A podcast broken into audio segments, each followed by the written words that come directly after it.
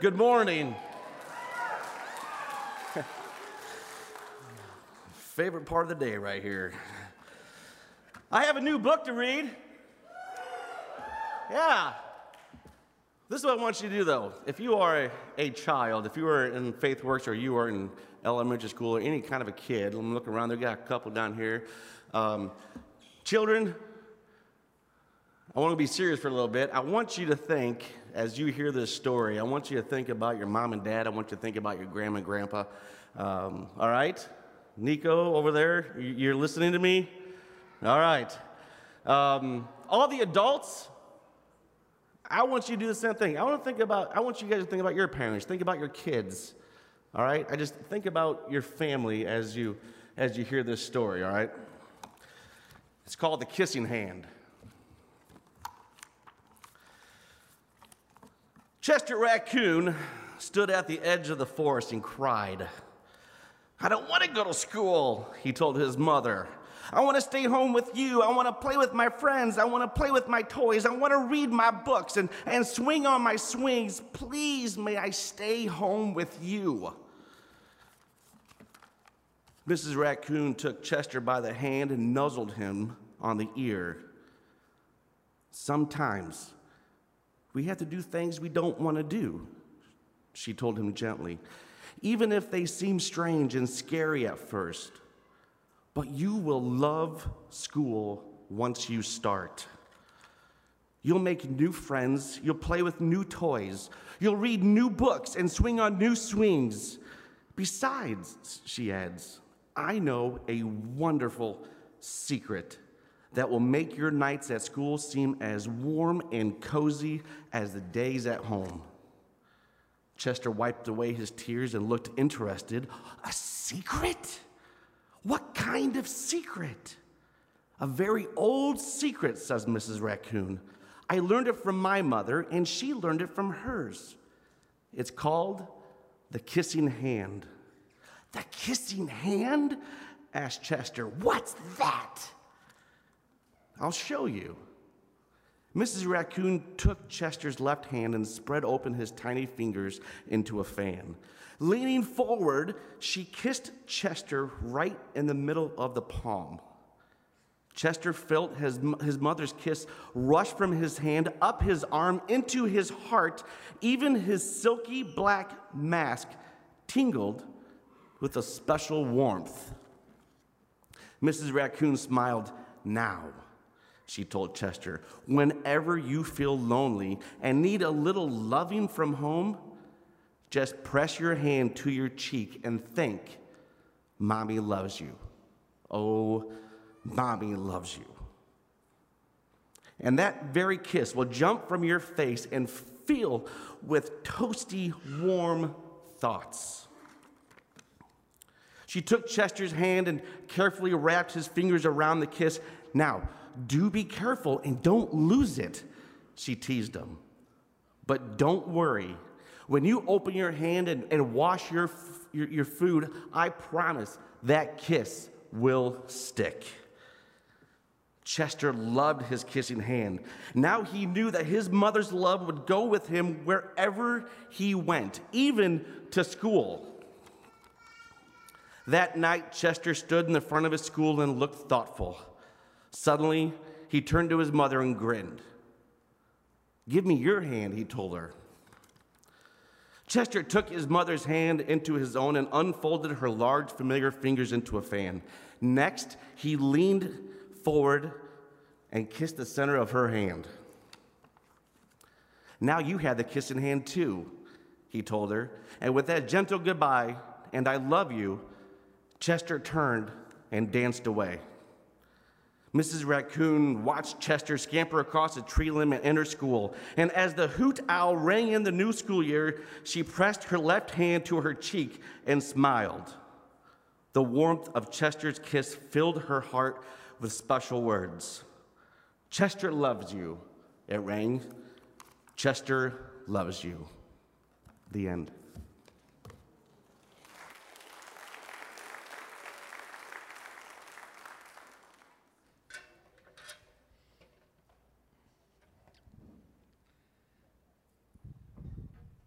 Isn't the kissing hand a great story?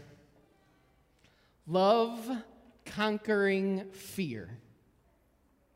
1 John 4:18 it says this, there is no fear in love, but perfect love drives out fear. No fear in love. Which I think invites us to ask a question today. What, uh, what are you afraid of? Uh, anybody here afraid of heights?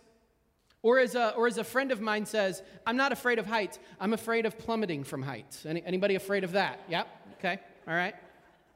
Uh, what about this? Anybody afraid of the dark? Or, uh, or walking into a dark basement? Anyone? Anyone? I saw a horror movie when I was, a, uh, when I was a, too young to see a horror movie. Uh, it's a long story, but it's actually friends at church not good. Anyway, and, uh, and was scared forever to walk into any boiler room or my basement. Um, actually, who am I kidding? I'm still a little scared to walk into a dark, uh, a dark basement. Um, how about this? Anybody like me have a slightly irrational fear of spiders? Particularly large ones or the kind of furry ones? Anyone? Right? Yes. We thank God for Cheryl who takes care of those in our house. What about speaking in front of a crowd of people? Anybody like standing up here would just completely freak you out? Anyone? Okay, so we can deal with that one today. If you'll just come on up. Uh, this room is filled with love. Love conquers fear. Uh, the, the words are here. You're going to take turns giving the message. It's going to be fun. Nobody's coming forward. What do you mean? What do you mean? You know, I, I think the truth is when we talk about fears, we talk about uh, we often talk about phobias, those, those things that we're really scared of, like being afraid of public speaking or afraid of spiders or afraid of heights, whatever that is. But the interesting thing when we talk about these fears is I, I think sometimes it's really easy to, to hide behind those and not think about the, the things that, the fears that drive our daily decisions.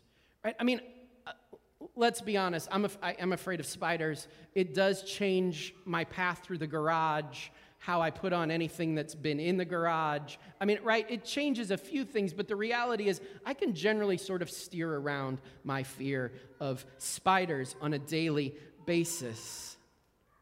But as we think about this word from God today in 1 John, I wonder if it wouldn't help us to think about the fears we don't name when we're asked that question. Maybe because they're harder to name, maybe because we don't think about them, but these fears that are, that are not those big avoidable fears, but more about the fears that enter into our lives in each and every moment of each and every day. Because I, I think if we're honest, and maybe I can just be honest for a minute, I, I think there are, there are a lot of fears that can be drivers in our decision making in our daily lives. Right? We fear not fitting in, we fear being left out, we fear being wrong. We fear we're going to miss out on something. We fear not having enough, not enough, particularly when it comes to money. We, we, we fear not having enough. We fear not being in control. We fear others, even when we don't want to admit it. We, we fear those that aren't like us or that, that are different than us. We fear being taken advantage of. You get the idea. All of these underlying fears in our lives. These are, and these are fears that drive us. They're fears that, that impact how we, how we navigate the world, how we make decisions in each and every day. Right? For example, right? Uh, one of my fears is having enough money for retirement. I don't know how many of you share that share that fear, having enough money that it's gonna gonna last. That drives lots of decisions in my life, in, in our lives, about money and, and generosity. The fear of messing up in ministry or letting somebody down or, or adversely affecting a life or, or the church. That's a, that's a fear that, that impacts lots of what I do day in and day out. The fear of somebody taking advantage of me that's in the back of my mind whenever I'm working with somebody new or, or somebody seeking assistance.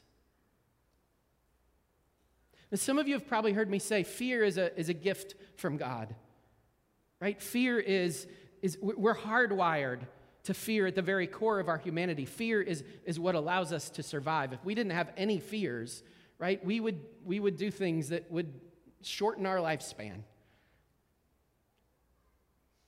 But, but the truth is that if we allow that gift of fear to become an idol in our lives, if we allow that gift of fear to, to drive us instead of the love of God, then we're held back from the lives that God wants for us.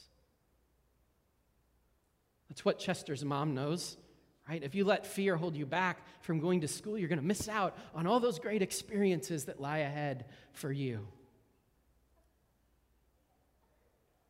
And I, am guessing I'm not afraid in those fears. I mean, we can look at the world today. Consider this for a moment. In a nation, United States, with a, with a large majority who consider themselves part of a, of a major religion, a religion that all the major religions talk about loving one another, right? In a country where, where we are taught to love one another, why did leaders need to keep people asking, keep asking people not to hoard things when the pandemic started? Why did the stores even have to put up signs that said only buy one or two if we were being told to, to care for one another? Well, the answer, right, is fear. Or this why do, why do people who say that they are part of a, of a faith community, com- communities that encourage generosity and tithing, communities that are about pooling resources so that we can take care of the, of the larger community, when those communities are studied, on average, while taught to tithe, people only share 2.5% of their annual income in giving. And 37% of those who say they're part of a faith community don't give at all in their lives. Now, there may be numerous factors. Some of you are saying, well, yeah, I mean, some people don't have, have the, the means, and some of that's certainly true, but, but one of those, one of those drivers is fear. If I give sacrificially, we think, will I have enough for me, my family, my retirement? Fear impacts our giving. Or we can think of this one, other studies. Why are people in a faith community? I just read this one not too long ago. They're significantly less likely to volunteer at an event at the, sorry, I said this wrong. People in a faith community are significantly more likely to volunteer at an event that it is at the, the building in the suburb than they are at the same event if it is uh, held at a downtown urban location. Now, this was done in studies of a, of a radius of, of 15 miles. So, we're not talking about driving to another community. We're literally just talking about driving downtown to serve. Why? Well, some might argue convenience, but the reality is people drive downtown in those communities for all kinds of other cultural things. The answer is the answer is fear. Fear so often drives what we do and how we do it. And when we think about that, marketers, I mean, watch commercials. Marketers know how to market to our fears. And watch political commercials. Politicians absolutely know how to play on our fears. So maybe this reading of Chester Raccoon's story is, is a reminder today that in the midst of, of a world that is full of fear and a world that knows how to play to our fears, maybe we, we ought to take a look at the Bible and say, what does the Bible say about how, how we live with our fears? And First John has an answer, has one answer. First John is a letter at the back of the Bible. If you want to turn there today and, and look at chapter 4, which we're going to read from in just a minute, it's at the back of the Bible. After Jesus had come, it's, it's written in the tradition of the beloved disciple John. Uh, we don't know for sure whether it was actually John or, or kind of a follower of John, but we know it's written in that tradition. And First John, it's, it's, it's sort of presented as a letter, but the reality is it, it, it's a sermon. It's a sermon given to a community. And in 1 John 4, you can think of it as a, as a sermon that crests right? Uh, Like, think of the preacher, he's, he's laid out some ideas and he's, he's laid some groundwork. And in 1 John 4, he's ready to talk about the heart of the message. Now, now the preacher's going to get animated and excited. And this is what he says This is how we know that we live in God. 1 John 4 13. This is how we know that we live in God and He in us. He has given us of His Spirit. And we have seen and testify that the Father has sent His Son to be the Savior of the world. If anyone acknowledges that Jesus is the Son of God, God lives in them and they in God. And so we know and rely on the love that God has for us. God is love. Whoever lives in love lives in God and God in them. This is how love is made complete among us so that we will have confidence on the day of judgment. In this world, we are like Jesus. There is no fear in love. But perfect love drives out fear because fear has to do with punishment. The one who fears is not made perfect in love. We love because God first loved us. Whoever claims to love God yet hates a brother or sister is a liar. For whoever does not love their brother and sister whom they have seen cannot love God whom they have not seen. And he has given us this command anyone who loves God must also love their brother and sister. There is no fear in love. And what does love look like? It says, when we love, we are like Jesus. Which means the question for any follower of Jesus in, in any action, any decision, any day is this Am I being driven in my life by love or am I being driven by fear? Am I being driven by love or am I being driven by fear? And uh, let me say this because sometimes people will be like, does that mean we should like put ourselves in danger? This does not mean we should put ourselves alone in a room with a known axe murderer. Okay? I just want to get that out of the way. Right? This would not be love, this would just be crazy. But but it does mean we have another question to ask. Even in those times of discomfort about the decisions that we're making and how we're reacting to a situation, another question, another tool for how we for how we decide what to say and what to do. We have this question is, is what I'm about to do being driven by fear? Or is it being driven by love of God and neighbor? When I consider my giving and my, my generosity, am I being driven by fear? Am I being driven by love?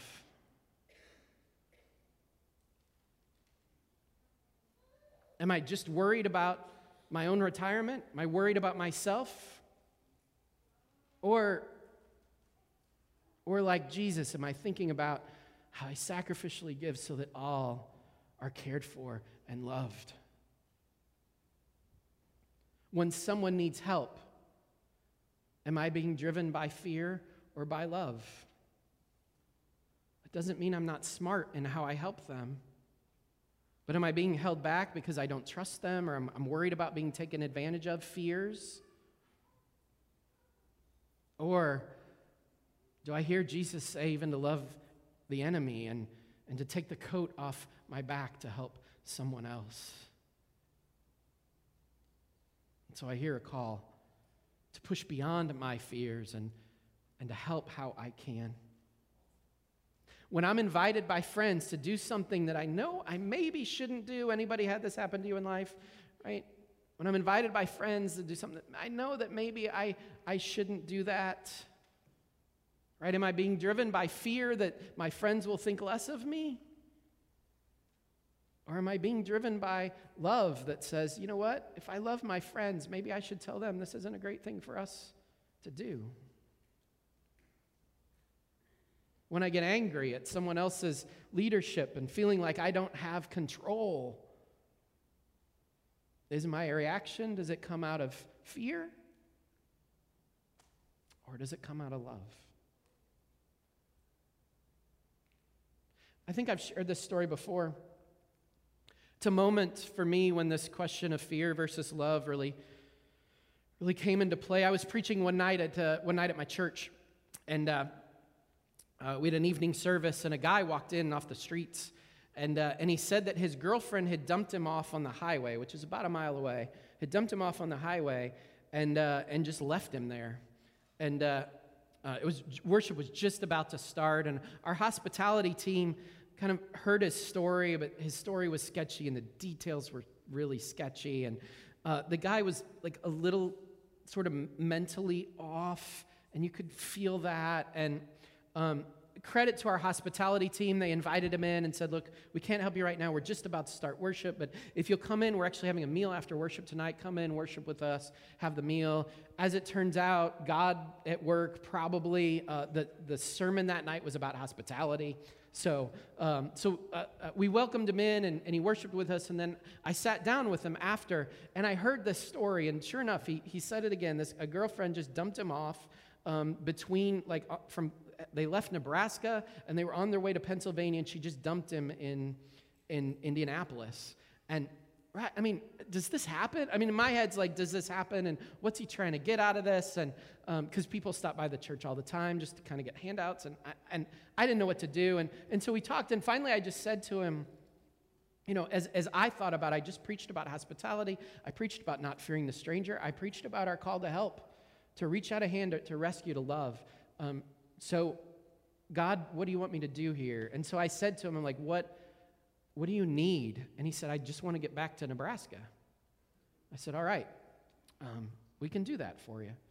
And so uh, the, the crew at our church packed up a bag, just as much food from leftover from dinner as they could put in it. And, uh, and I was smart about helping him. I didn't go by myself to take him to the, uh, to the train station. My dad happened to be in town that weekend, so my dad uh, got with me and, and we went down to the train bus station, to the bus station. And uh, uh, we went down and we bought him a ticket. And at this point, I hadn't given him any cash because I still didn't know really what was going on here. Um, we bought him a ticket to, back to Lincoln, Nebraska. And, uh, and then I saw this fear in his eyes. He's like, I, he's like, I, will I have to change buses? And we're like, yeah, you're going to go to Chicago and then you'll switch and you'll and he, he didn't know how to do that. So we introduced him to the bus driver, and it was at that point that I realized, I, I mean, he really, he really is hurting and lost. And I gave him some cash and said, if there's an emergency, here's some, here's some cash for you. Uh, we introduced him to the bus driver and, um, and said, this bus driver can help you find the next bus that you're going to get on. About uh, two weeks later, maybe it was three even, I'd kind of forgotten about it. You know, had no idea, was you know, was it all legit? What, what happened? Two or three weeks later, I have a, uh, uh, my blinker on my answering machine is on, and I picked it up, and there's this message from the guy's mom. And she said, You saved my son's life. Like, sure enough, he uh, has a learning disability. Um, he got in with this girl that he really didn't know, got in a car with her, and she tossed him out. And um, and he couldn't have found his way back without your help.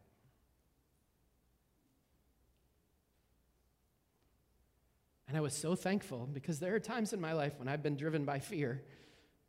I was so thankful that night to have been driven by love. You see, this story today, it reminds us that everybody, Everybody needs to carry the promise that they are loved. And so I hope if you've been struggling with that, you can carry that promise away from here today and know that, that God's love is with you, that God travels with you. But I hope that if you know that love, we also hear this call that there are a lot of people out there that don't know that promise, that are driven by fears. And we have this gift we have this gift to give to them of a love that we know in Jesus. The kiss in the hand is a reminder to the little raccoon that he is never alone. The knowledge that the Holy Spirit is in us and working through us is like our kiss, that we are never alone, that God is here and active in every moment of our lives. So, our question is how can we let the love that conquers fear guide our lives? How can we share that with others? Each week at Clay Church, we have a, we have a, a, a faith fit challenge. We don't always announce them uh, during the message, but, uh, but you'll find them every week in our, our life guide. You'll find them in the circle guides that are online. It's, it's a way to live out the message during the week. And here it is for this week. And I hope you'll just, I hope you'll take this one with you and, and practice it this week. Each day, I want to invite you to read the first three verses of Psalm 46. This is what they say God is our refuge and strength, and ever present help in trouble. Therefore, we will not fear, though the earth give way and the mountains fall into the heart of the sea, though its waters roar and foam and the mountains quake with their surging. God is our refuge and strength and ever present help in trouble. Here's what I want to invite you to do I want you to invite you to read those every morning when you get out of bed print it out, put it by your bedstand, put it at the breakfast table, read it every day before you, before you go anywhere, before you get into your day. And then when you're stressed or when you're challenged or when you're making a decision about what you're going to say or, or do or put in that email that you're writing at work, I want to invite you just to, just to take your hand and put the palm to your cheek, or if that feels weird to you, just, just put it to your forehead like a parent laying a kiss there. Right? And think of God's loving presence. And let that loving presence of God drive away the fears and let you make that decision, say those words in God's love. Ask yourself, what does it mean in that moment for love to drive out your fear? Amen? Amen.